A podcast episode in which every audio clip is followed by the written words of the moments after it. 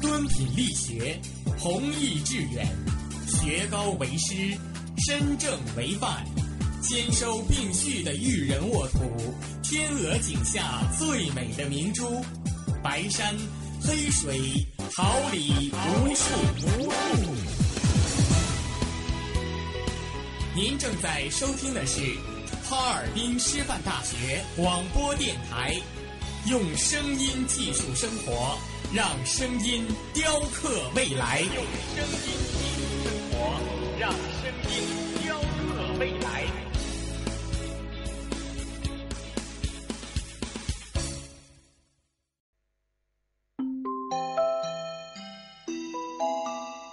准备好了吗？Three, two,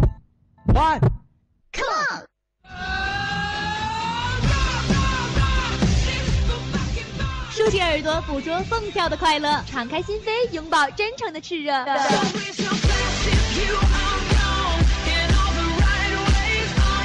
火辣不仅是一种味觉，激情不只是一种感觉。让我们一起火力全开，甩掉所有烦恼。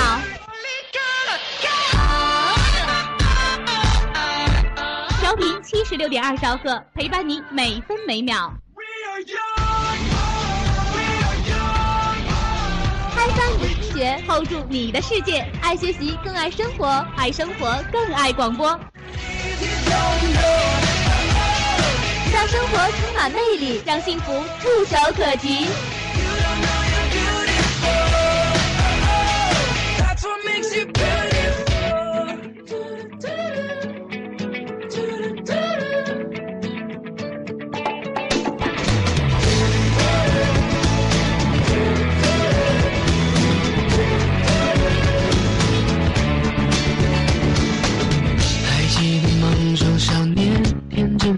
无邪，站在十字路口的明天。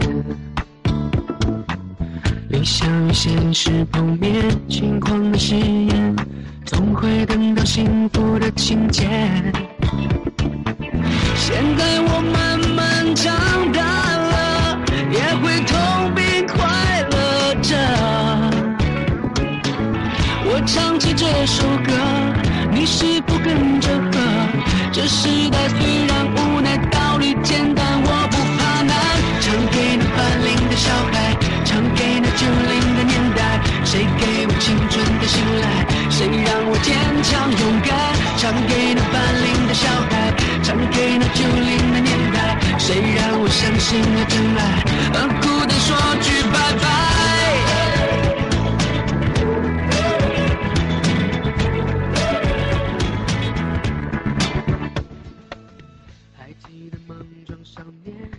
你关注的就是我们关心的，你谈论的就是我们探讨的。校园内的新鲜视角，校园外的敏锐洞察，激活你的心灵感官，触动你的新闻敏感，呈现校园百态，聚焦教育热点，最热话题，最烫点评，一切尽在校园内外。也会痛并快乐着。我唱起这首歌，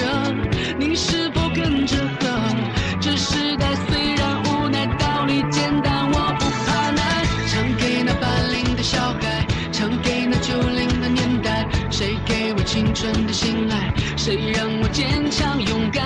唱给那伴龄的小孩，唱给那九零的年代，谁让我相信了真爱？和孤单说句拜拜。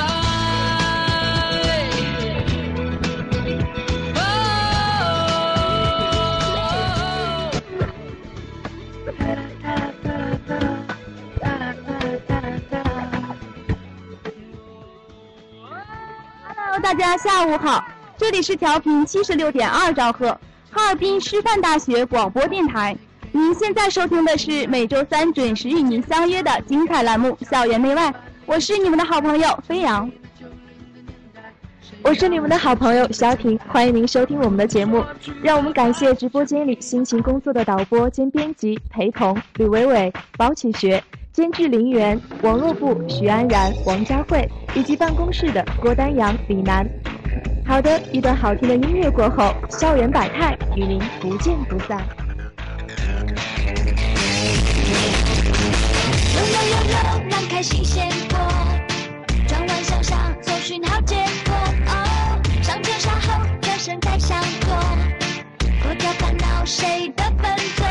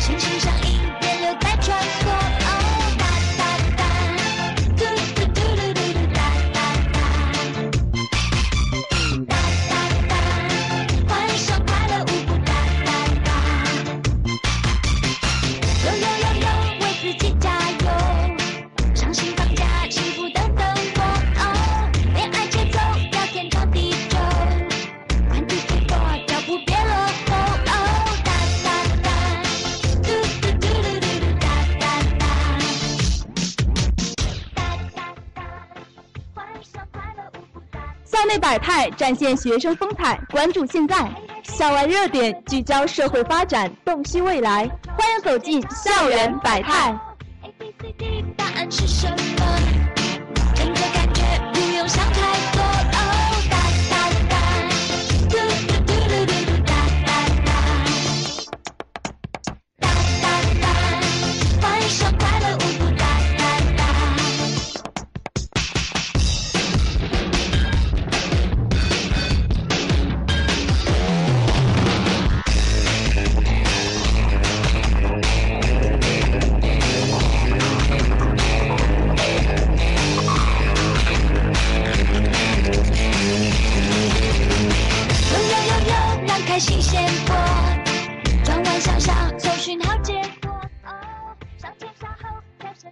在理科生眼中，复杂难懂的微积分公式一经组合，就化身成为绵绵情话。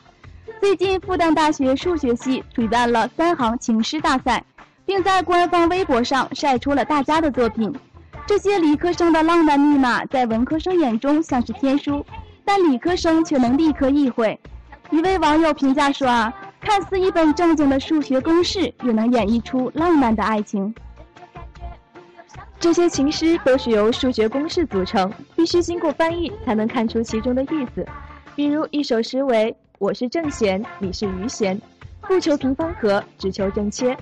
正弦余弦的平方和是一，而正弦除上余弦得到正切。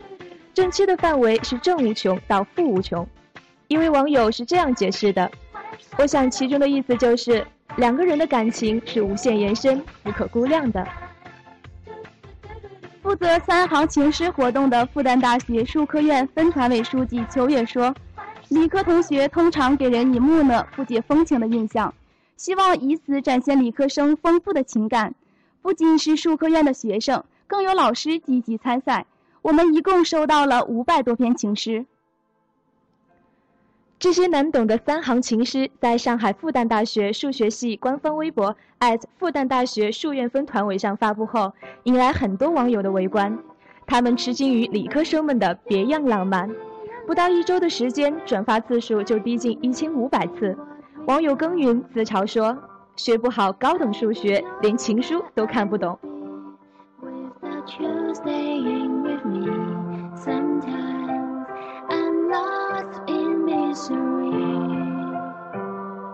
You will take me all the way.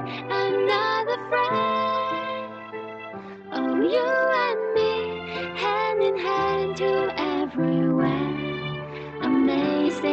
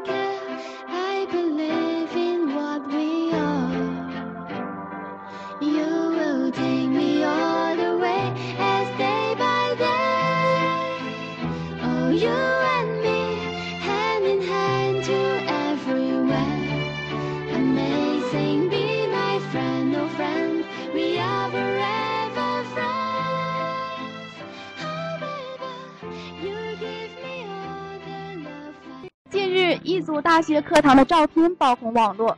照片中，一位头发花白、穿着儒雅的老师站在讲台上，手持枪械给学生们拆解演示。在照片中出现了 AK-47 突击步枪、仿造美国 M16 突击步枪、奥地利 AUG 突击步枪等枪械，以及中国的一些枪械装备。不少军事迷在网上热评之余啊，也非常羡慕能有这样的课程。这些照片的主角是南京理工大学的吴老师，他解释说，只有在专业课上才会拿出这么多枪。其实呢，学校对枪支的管理还是非常严格的。照片是十一月二十八日上午拍的，没有想到学生会发到网上，自己也不小心成了网络红人。至于网友调侃不敢逃课，他笑道：“还真没有人舍得逃课。教室里三十六个座位全部坐满。原本两节课应该是从八点到十点，可他一直讲到了中午十二点，大家还是舍不得走。好多的学生都对吴老师这么说：“舍得逃课才怪呢！除了这堂课，哪还有机会接触这么多枪啊？”吴老师说：“让学生摸到真枪，才能有感性认识，否则就是纸上谈兵。”因此，他给学生们搬出了三十多支世界各国的枪，连老式的日本三八式步枪都拿出来了。这些学生都是学习武器制造相关专业，将来都将从事国防科研工作。这门自动武器构造课是专业课中比较入门的，从大三开始上。学校对枪械有严格的管理制度，获得了公安部门的批准。据了解，这门摸真枪的课程之前并不为外人所知，就连本校学生也不是人人都知道。吴老师说，这门课有四条铁打的规矩，其中一条就是不能带外人来，只能本专业的学生听。无论是否装弹，枪口都不可以对人，枪不能带出教室，讲课不动枪，老师讲完了才能动手。吴老师介绍，这些规矩都是出于安全考虑。这堂课有专门的教室，教室甚至配建独立洗手间。在上课过程中，学生啊严禁离开教室。不过呢，在确保安全性的前提下，学生可以尽量发挥。拆散装不上，老师来想办法重装；拆坏了零件，我们老师想办法修。吴老师给学生们吃了定心丸，他表示，拆解过程能让学生加深对结构的了解。学生将来若是从事相关工作，这将是一笔宝贵的财富。因此，他要学生尽量放下顾忌，大胆探索。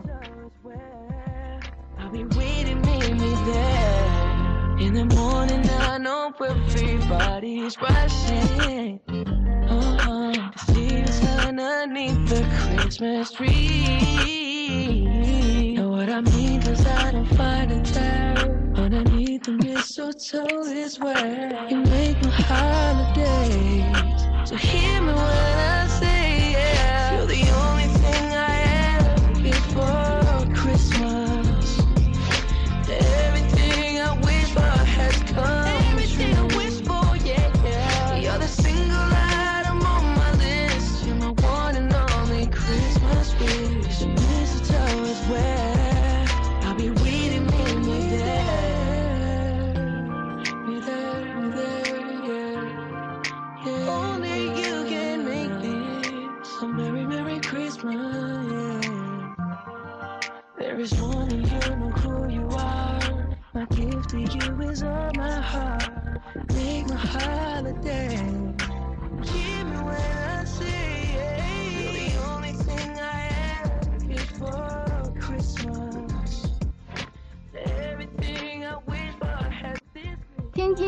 大学大港校区一名普通的楼管师傅，五十九岁的张伟克最近成为网络红人。年近花甲的他啊，不仅自学多国语言，还用英语撰写校园温馨提示，被网友们热赞为“最牛 Uncle 张”。Kind reminder: many thieves have appeared here recently. Please take care of your belongings. Uncle John，这是张伟克制作的第一张英文告示牌，放在了他所主管的教学楼大厅前。文字下面还配了一幅漫画，一个表情夸张的小偷，嘴里说着“我还会回来的”。这个新颖的温馨提示，让来来往往的学生们停下了赶课的脚步，有的一边读一边乐，大赞写得好。有的用手机拍摄并上传到微博，要把张大爷的创意与网民们分享。据悉，2011年，张伟克来到天津外国语大学大港校区做起了楼管。喜欢与年轻人打交道的他，觉得学习外国语言能够拉近与学生的距离，同时也能帮他拾起多年来想学英语的梦想。做楼管以前，张伟克只会四十八个英语音标和简单的对话。这样的基础加上不小的年岁，还有日常繁忙的工作，他坦言啊，开始学起来真的很有难度。为了学一个简单的单词，张大爷常常要拿出纸，写上满满一行，十几遍，反复读出来。遇到不懂的地方，他就问楼里来上课的学生和老师，甚至利用工作之余到教室蹭外教的口语课。久而久之，有的还和张大爷成了朋友。慢慢的，张大爷开始能用英语和朋友们问候了。在晚上青楼提醒同学们放学的时候，他会说一声 "It's too late, it's time to go"。前几天他又请教了几个同学，学着写英文版的温馨提示，告诉同学们小心防盗，注意安全。除了英语，他还学了几句德语、法语和日语，可以说几句简单的问候语。他有时也会在随身携带的小记事本上抄录一些外国的名言警句，没有事情就读一读。现在张大爷能用德语脱口而出歌德的名句：“我爱你，但与你无关。”走漏了一种，baby baby，相爱不能爱的哀愁。好久不见，总给的泪总一太不如不见。记得以前和你分享我的担心、烦恼，还有我的骄傲，但现在我们之间却变得越来越有礼。Broke up，你的朋友一定拍手说好。现在你身边的他们大概都不喜欢我，但是我还是我，我还一样的活。The reason why 我决定离开，There is only one reason why，cause I know you deserve better and more。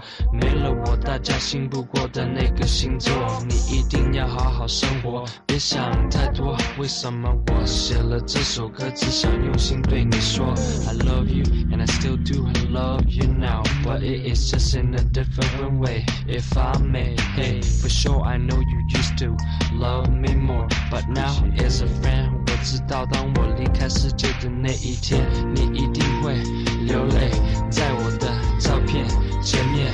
And I'll do the same, not cause I want you man, cause you have always been like my family to me. 这不是秘密，当还没生病也会有给多演技，流过的泪说过的话，一个背包，不多的资金，靠做义工，要走遍全国二十多个城市的独立书店，去调查独立书店的生存之路。很多人觉得啊，这样的事情真的是天方夜谭。但是九零后女大学生郁娟萍觉得她能行。十一月二十五日，这个嘉兴妹子来到了自己中国独立书店沙发之旅的第九站沈阳。小小的个子，轻轻的声音，却自有一股淡定。在杭州师范大学念大四的郁娟萍爱书，从小就在脑海里种下了书店梦。郁娟萍说，她的老家在浙江嘉兴桐乡，记得小的时候，老街上有两家民营书店，现在都已经改做餐饮店。她每每经过，都感觉非常心痛。站在毕业的路口，他选择了网络书店与数字阅读的双重冲击下，独立书店的出路叹息作为他毕业论文的选题。不过，他深知啊，要想写出一些东西，实地考察与调研是必不可少的。于是，他瞒着父母，计划花几个月的时间，走访国内一些具有代表性的独立书店，通过和工作人员以及读者的交流，了解真实的书店生存现状。思考人们的阅读现状。简单的行装加上打工赚来的五千多元钱，十月三日，郁娟萍迈出了中国独立书店沙发之旅的第一步，而沈阳已经是第九站。之前他已经去了无锡、合肥、青岛、哈尔滨、牡丹江等城市，因为经费有限，所以旅途中百分之九十五的城市，他已提前通过豆瓣、微博、QQ 短信等方式找到了沙发，即以帮助书店做义工的方式来借宿。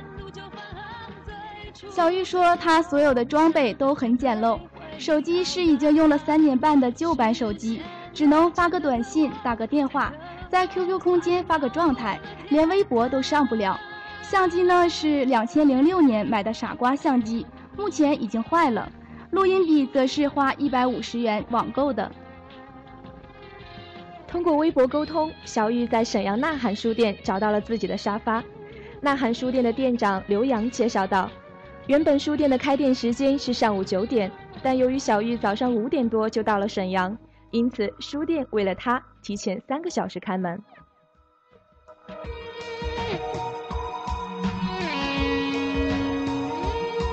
如果骄傲没被现实大海冷冷拍下。又怎会懂得要多努力才走得到远方？如果梦想不曾坠落悬崖，千钧一发，又怎会晓得执着的人拥有隐形翅膀？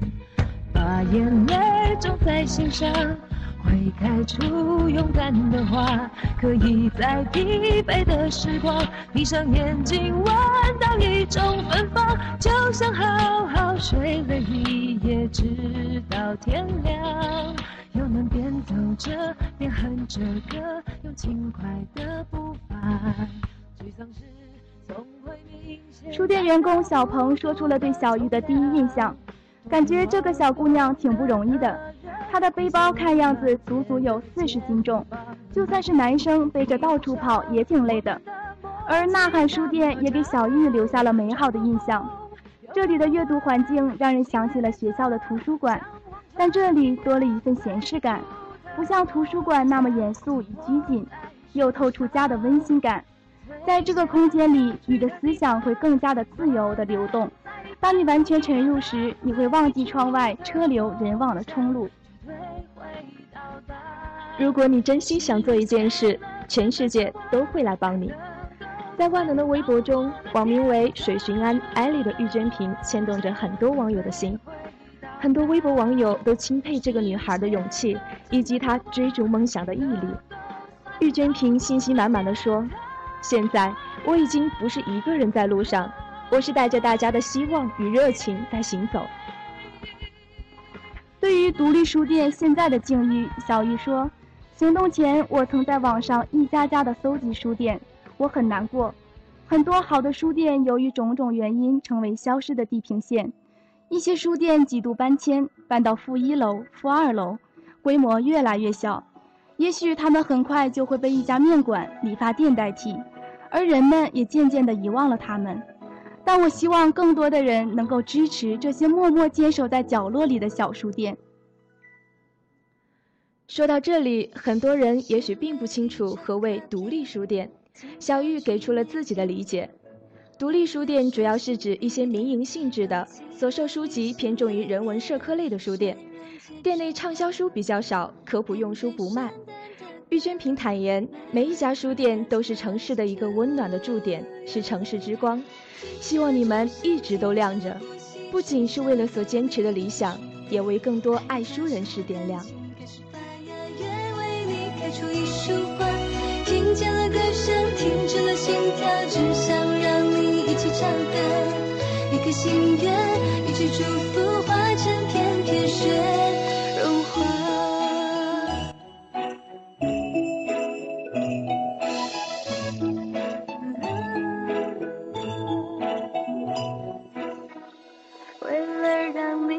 界，白色美丽世界。坐在玻璃窗前写下了我的思念，请你靠近听，忍不住的心情。Merry Christmas to you。听见了钟声，停止了呼吸，只想和你一起数。教育新政给您最及时的教育信息。教育新政助学子合理的规划学业，欢迎走进教育新政。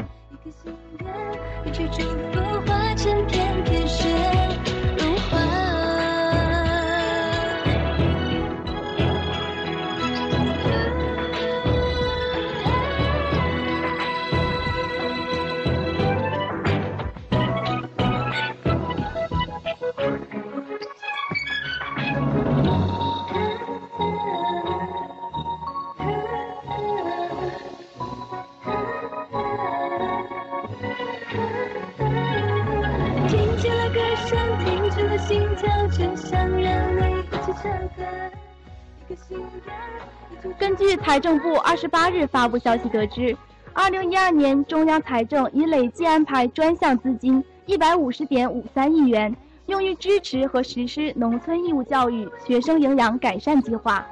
为确保农村义务教育学生营养改善计划的顺利实施，中央财政近期下达了2012年秋季学期第二批专项资金22.85亿元，用于集中连片特殊困难地区农村义务教育学生营养膳食补助。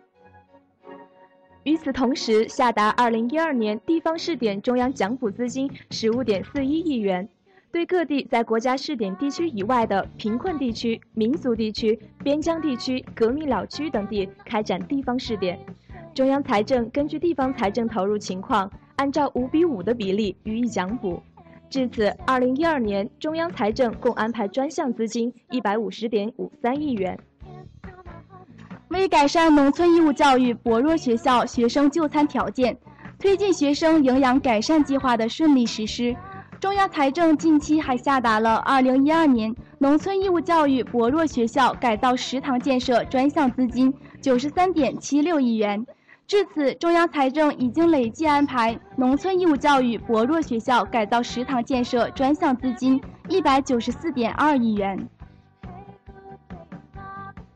财政部介绍，为配合营养改善计划顺利实施，中央财政从2011年开始，在农村义务教育薄弱的学校改造计划中设立食堂建设专项，对中西部地区和东部困难地区学校实施营养改善计划，所需食堂建设改造资资金，按照五比五的比例予以奖励支持。专项资金将用于食堂改造和配备必要的餐饮设施。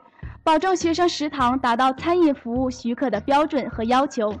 按照薄弱学校构造计划项目安排，食堂建设专项专项资金需要优先用于集中连片特殊困难地区，在满足国家试点地区食堂建设和改造的同时，可适当兼顾其他地区。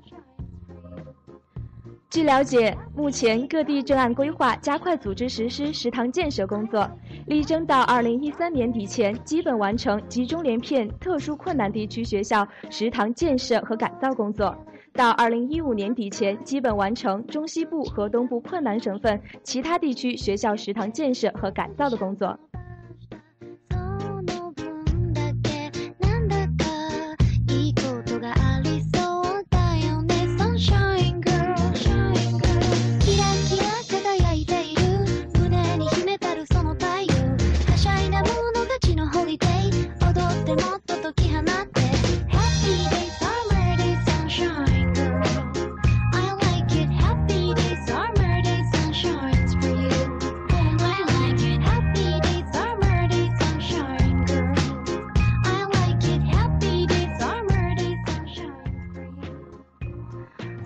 五日国务院颁布校车安全管理条例以来，政策缓冲期已经过去了半年多。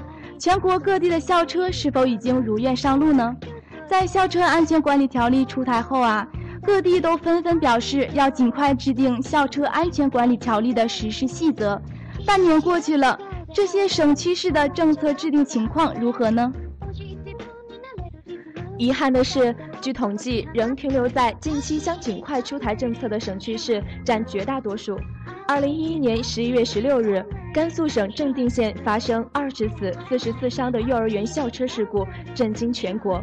目前，该省发布了校车安全实施细则办法草案，现还在征求意见阶段。同样在征求意见阶段的有黑龙江省、陕西省、宁夏回族自治区。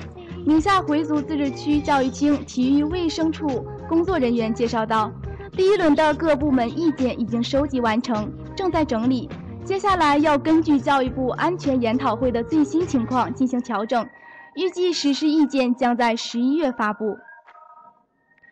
江苏、江西、吉林、广西四省区出台了针对校车的工作意见，但未出台具体实施细则。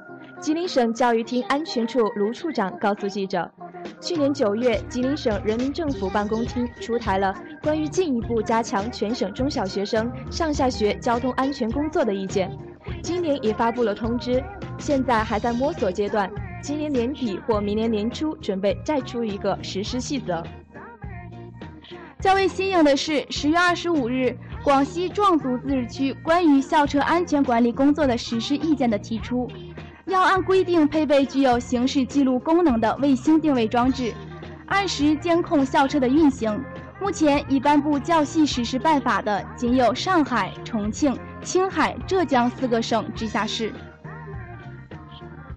今年八月，一所小学花费二十三万余元买了新校车，却上不了牌照，只能长期搁置在废旧车厂。这样的事情发生在广州市，只因为广东省和广州市的校车安全条例实施细则尚未出台，车管所无法上牌照。在广州，不仅新校车无法上牌，旧校车也面临尴尬。广州市公安局交警支队副支队长曾在网上公开表示，广州两千七百多辆校车没有一辆符合新的国家标准。如何解决这一矛盾？校车安全管理条例规定，用于接送小学生、幼儿的校车不能满足需求的，在省级政府规定的过渡期限内，可以使用取得校车标牌的其他载客汽车。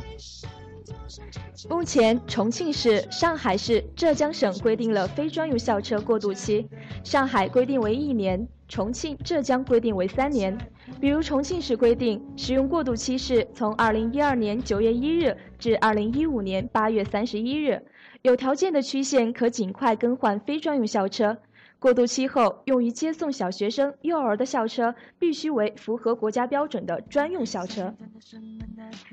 诸多省级细则未出台的事件则面临无奈，如广东省肇庆市的细则，不得不说，目前在省政府没有明确的过渡期限的前提下，为避免实施校车条例的过程中引发社会不安定因素，允许用于接送小学生、幼儿的校车可以使用取得校车标牌的其他载客汽车。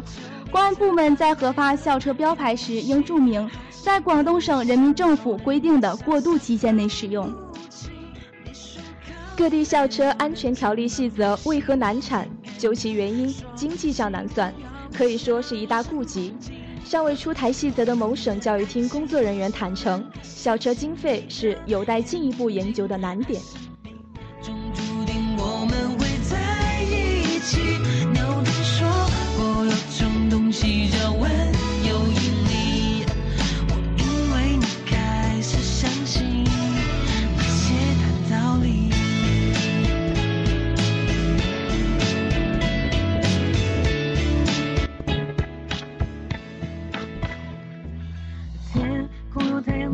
的放晴，就记得下一场大雨。我和你就在雨中穿行，收集每个点点滴滴。喜欢你瞪着他大眼睛，对什么事情都很好奇。每天打从并不想定律，恋爱道理吃饭都忘记。让我偷偷看你，和我偷偷的想着你，是不是深奥的问题？我们的爱情是丘比特游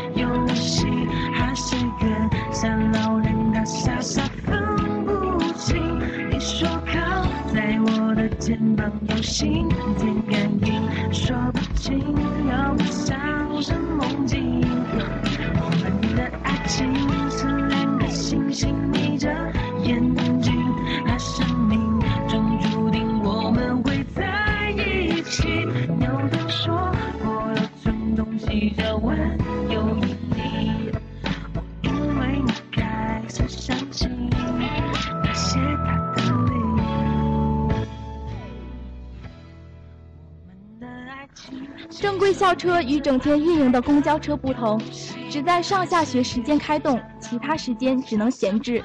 司机工资、维修保养费用通常入不敷出，不小的费用常分摊到学校、家长的头上，这也使得校车在经济欠发达地区常年难以普及。根据《校车安全管理条例》，从中央到地方政府都有为校车投入经费的义务。但这位工作人员解释，因为中央还没有出台具体的补贴政策，我们就不好出台，所以还在等待国家进一步的政策。这笔钱现在究竟谁来出？各地都采取了新招。在浙江省，校车资金以政府投入为主，除了学生家长需要承担的正常乘车费用，校车的后期维护费用也由政府承担。为此，浙江省财政还设立了专项奖励性补助，每年花一个亿来保保证学生安全保障工作的实施。校车究竟有多费钱？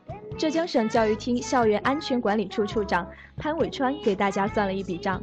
根据潘处长估算，如果采用购买专业校车的方式，浙江省需要一万多辆校车，按每辆车二十万元计算，购买费用将达到二十亿元。此外，每辆校车每年的运营成本约为八到十万元，这样算来，每年全省校车的运营成本将达到八亿元之多。在实施学生交通安全保障工程的期间，浙江省还成立了专门的领导小组，并且专门请物价部门核定校车的票价，基本上是一趟一元钱。在杭州，普通公交车的票价也是一元一趟，空调车则是两元一趟。这样，家长基本不承担校车的运营费用。一年八亿元，即使对经济相对发达的浙江省来说，也仍然是一笔大投资。潘处长说，而且校车企业的生产能力是有限的，一口气购置这么多校车也不现实，学校想买都买不到。因此，现阶段公交化为主，购置校车为辅，也成为一条探索的路径。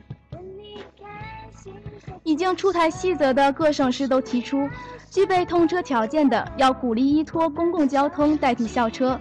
各地政府提出了延伸公交路线、增设公交站点等，希望更多由公交公司或专业运输公司承担学生上下学的接送任务。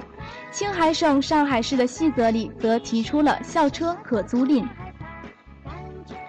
青海省初步规定，租用校车由政府公开招标，确定承运商，但具体如何实施还未有下文。上海市只规定校车可以由取得资质的学校自己租赁。对于需要租赁校车的学校，除向区县教育部门提交自购校车需提交的相关资料外，还应提交校车服务提供者的客运营运许可证、租赁合同。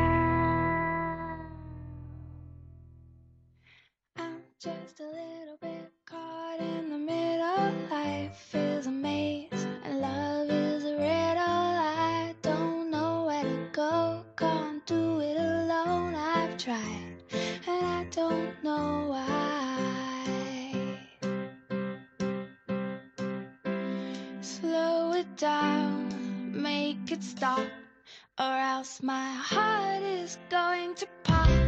Cause it's too much, yeah, it's a lot to be something I'm not. I'm a fool out of love, cause I just can't get enough. 名校简介：校园美景任你遨游。名校调研最新理念伴您奋斗，欢迎走进名校展览。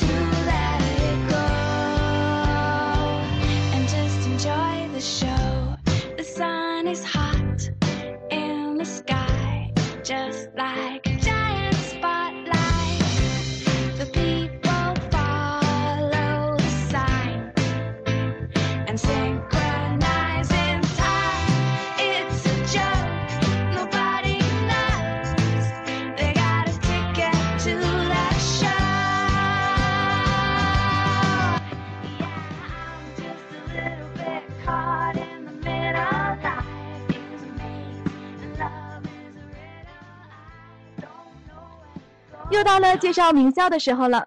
今天我们将会带大家走进香港大学。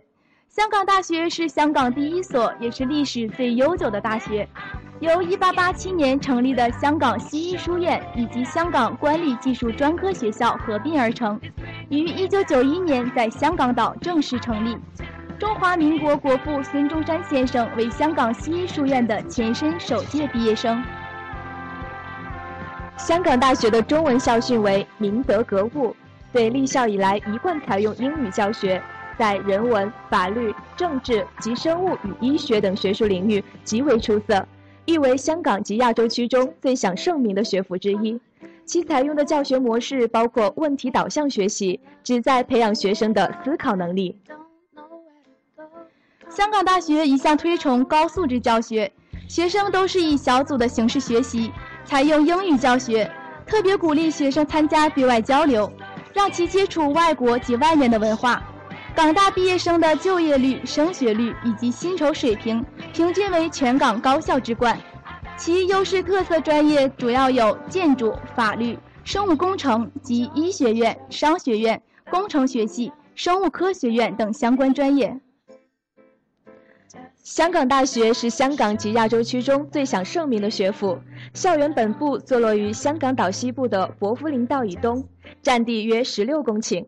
国际高等教育研究机构 QS 首次公布亚洲大学排行榜，香港大学名列亚洲第一，香港中文大学紧随其后，位列第二，香港科技大学名列第四，令香港高校在亚洲大学五强中首次荣获三席。香港大学校园内设有四个文娱中心给同学使用，除文娱中心之外，还分别设有剧场、十四、排舞室、礼堂等设施供同学使用，其中某部分已开放给公众使用。另外，于薄扶林道设有两个体育馆，馆内有排球场、篮球场、手球场、壁球场、健身室以及一个二十五米的游泳池等设施。此外，于沙湾径设有何鸿燊运动场。场内设有一个天然草场及两个人座草场，可用于十一人足球、曲棍球、垒球等活动。此外，亦设有六个胶地网球场和一个五十米的标准游泳池。香港大学的校徽是根据英国文章学院的建议而订立的，并于1913年5月14日获得了现在的盾形徽章和校训。从徽章的设计，我们可以看出早期的大学兴办者对于香港大学的期望，希望将大学发展成为一所中西合璧的大学。一九八一年，在香港大学七十周年的同时，大学向文章学院申请一个完整的大学文章，添加部分包括官顶以及扶持盾牌的兽形。此项申请于一九八四年获学院审核批准，香港大学也因此项批准而成为香港唯一一所拥有完整文章的大学，显示出大学历史悠久的一面。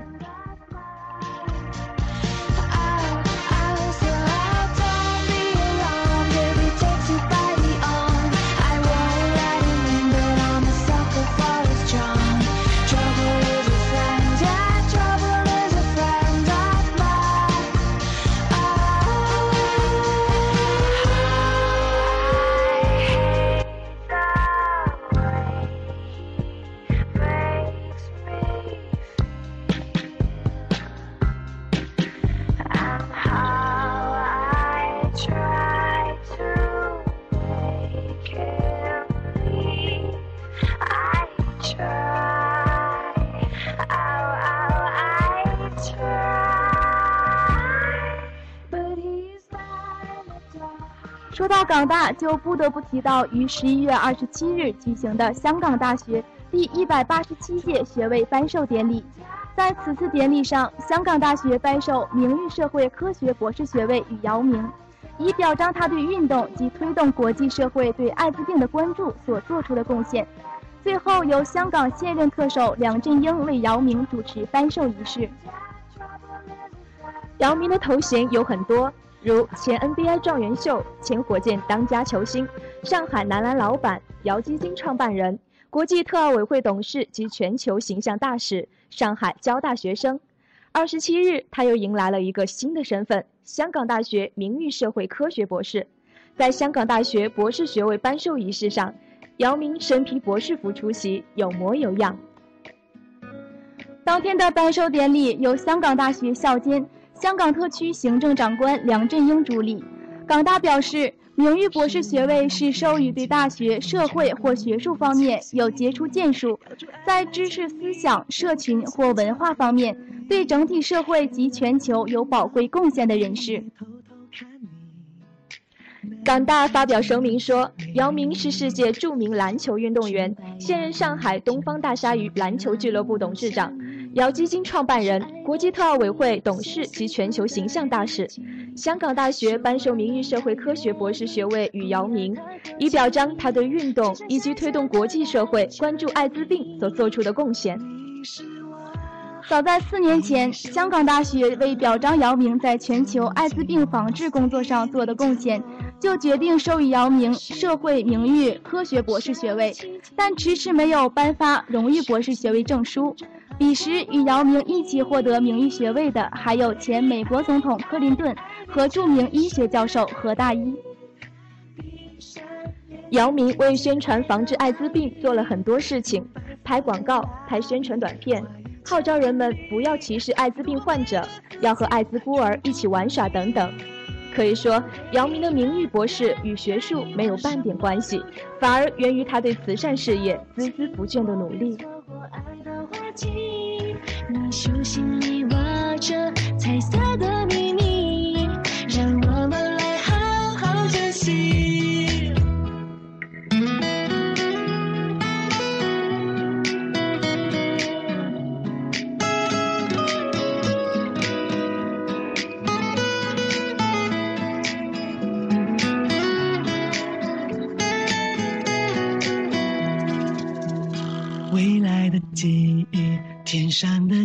是你，给你一个期许，就是如此确定，是注定的命运，你别想逃离，一起开始爱的旅行。嘴角扬下去，两颗心慢